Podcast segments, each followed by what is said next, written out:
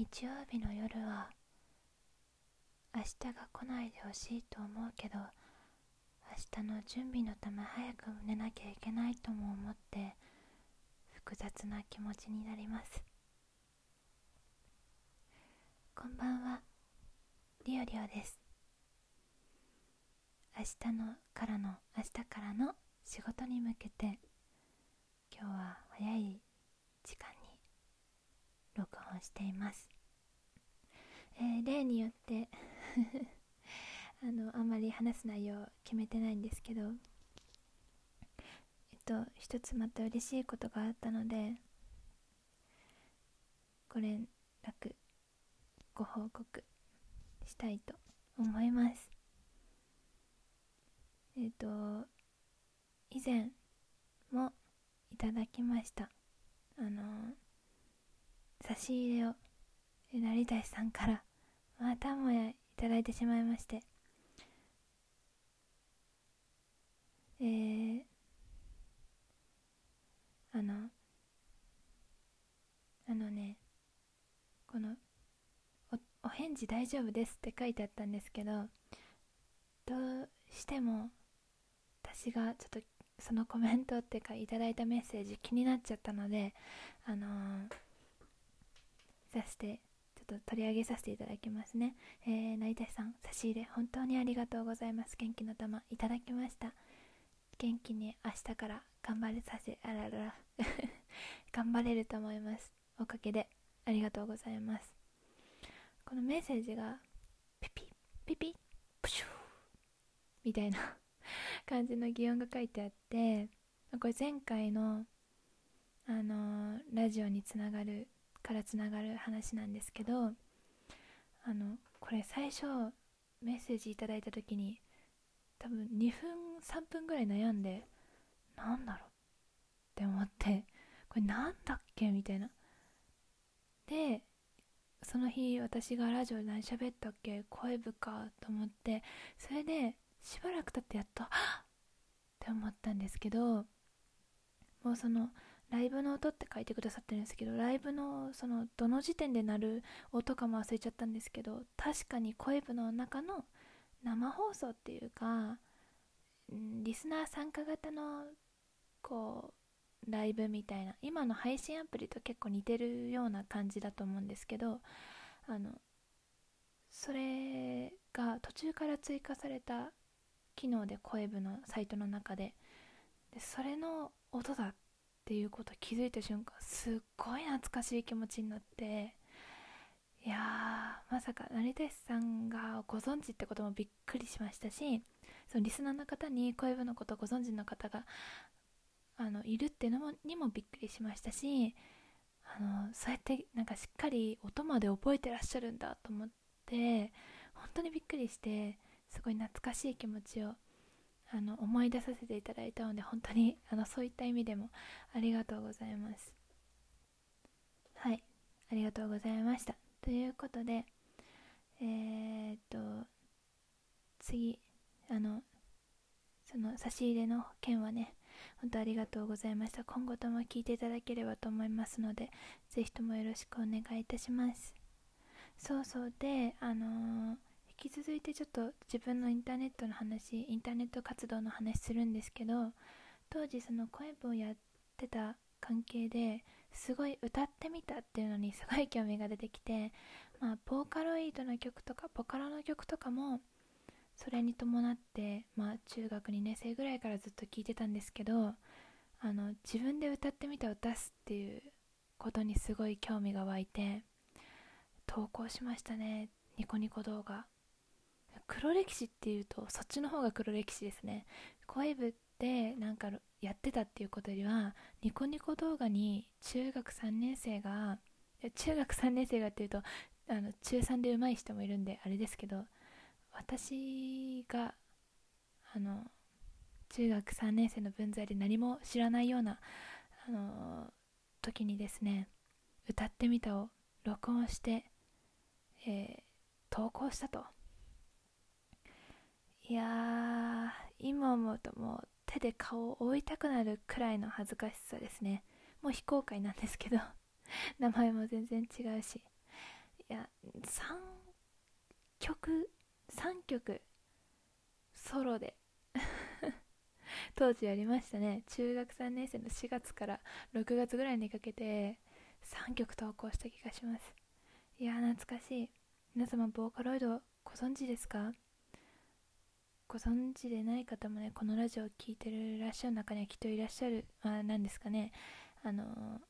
名前は聞いたことあるけど曲は全然知らないよとかいう方もいらっしゃると思うんですけど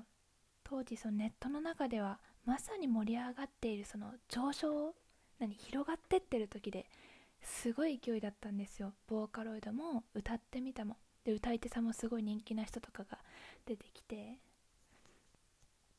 まあその何番何万番戦時か分かんないようなことをやってたんですけどまあ黒歴史ですね。音源ごともうねどっかに捨て去りました。懐かしいですね。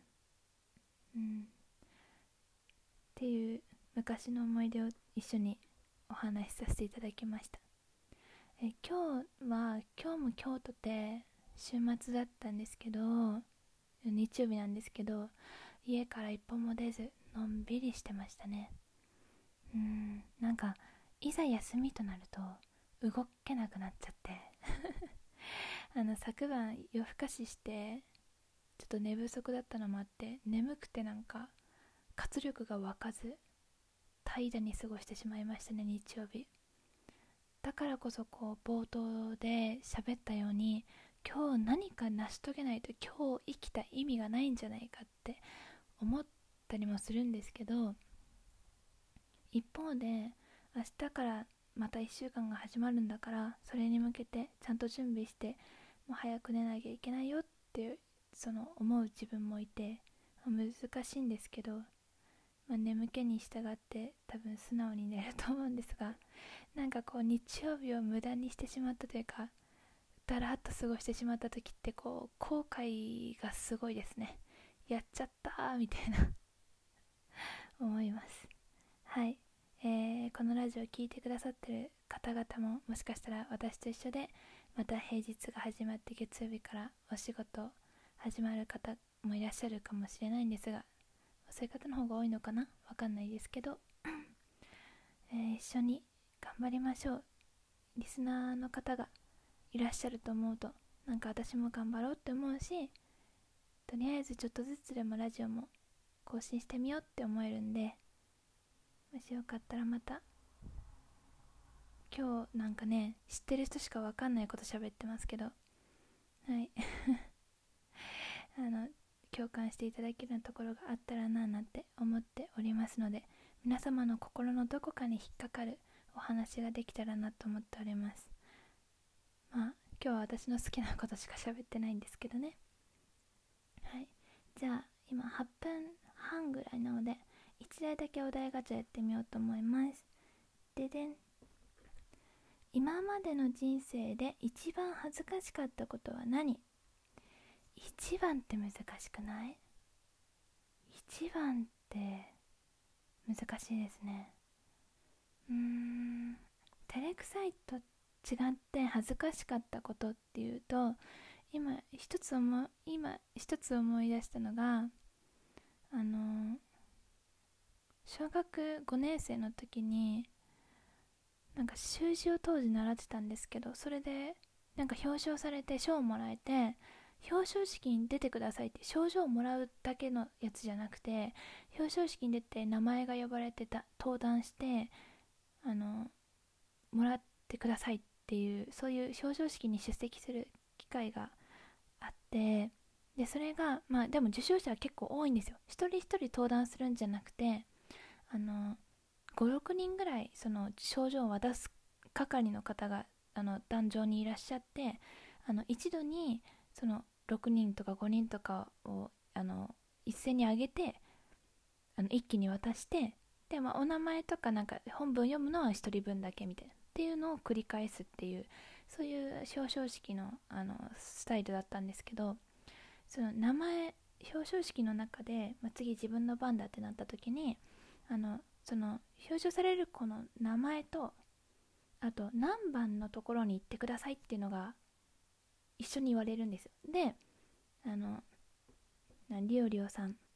2番って言ったらその壇上にいらっしゃるその表彰状症状を渡す方の前に番号が振ってあってその言われた番号のところにあの行かないとそこに私のその自分の症状が置いてあるんでっていう感じだったんですけど当時名前呼ばれた時に名前呼ばれてテンパっちゃって番号を聞くの忘れて違う人のところ立っちゃって 後でなんか症状を見下ろした時にあ名前違うってなって 途中でトトトってちょっとあの体をずらしたっていう記憶があるんですけどあれは後ろから笑い声が聞こえて会場の笑い声がザワザワって聞こえてめっちゃ恥ずかしかったですね。ちょっと時間が駆け足になってうまく状況伝わったのかわかんないんですけど あれは恥ずかしかったなと思います。今ちょっと思い出しました。はい。ということで今日も京都で話が長くなったんですけど今日のところはこれで終わりにしようかなと思います。明日から1週間一緒に頑張りましょう、えー、自分は疲れてないですけど聞いてくださった皆様今日もお疲れ様でした。おやすみなさい。またね。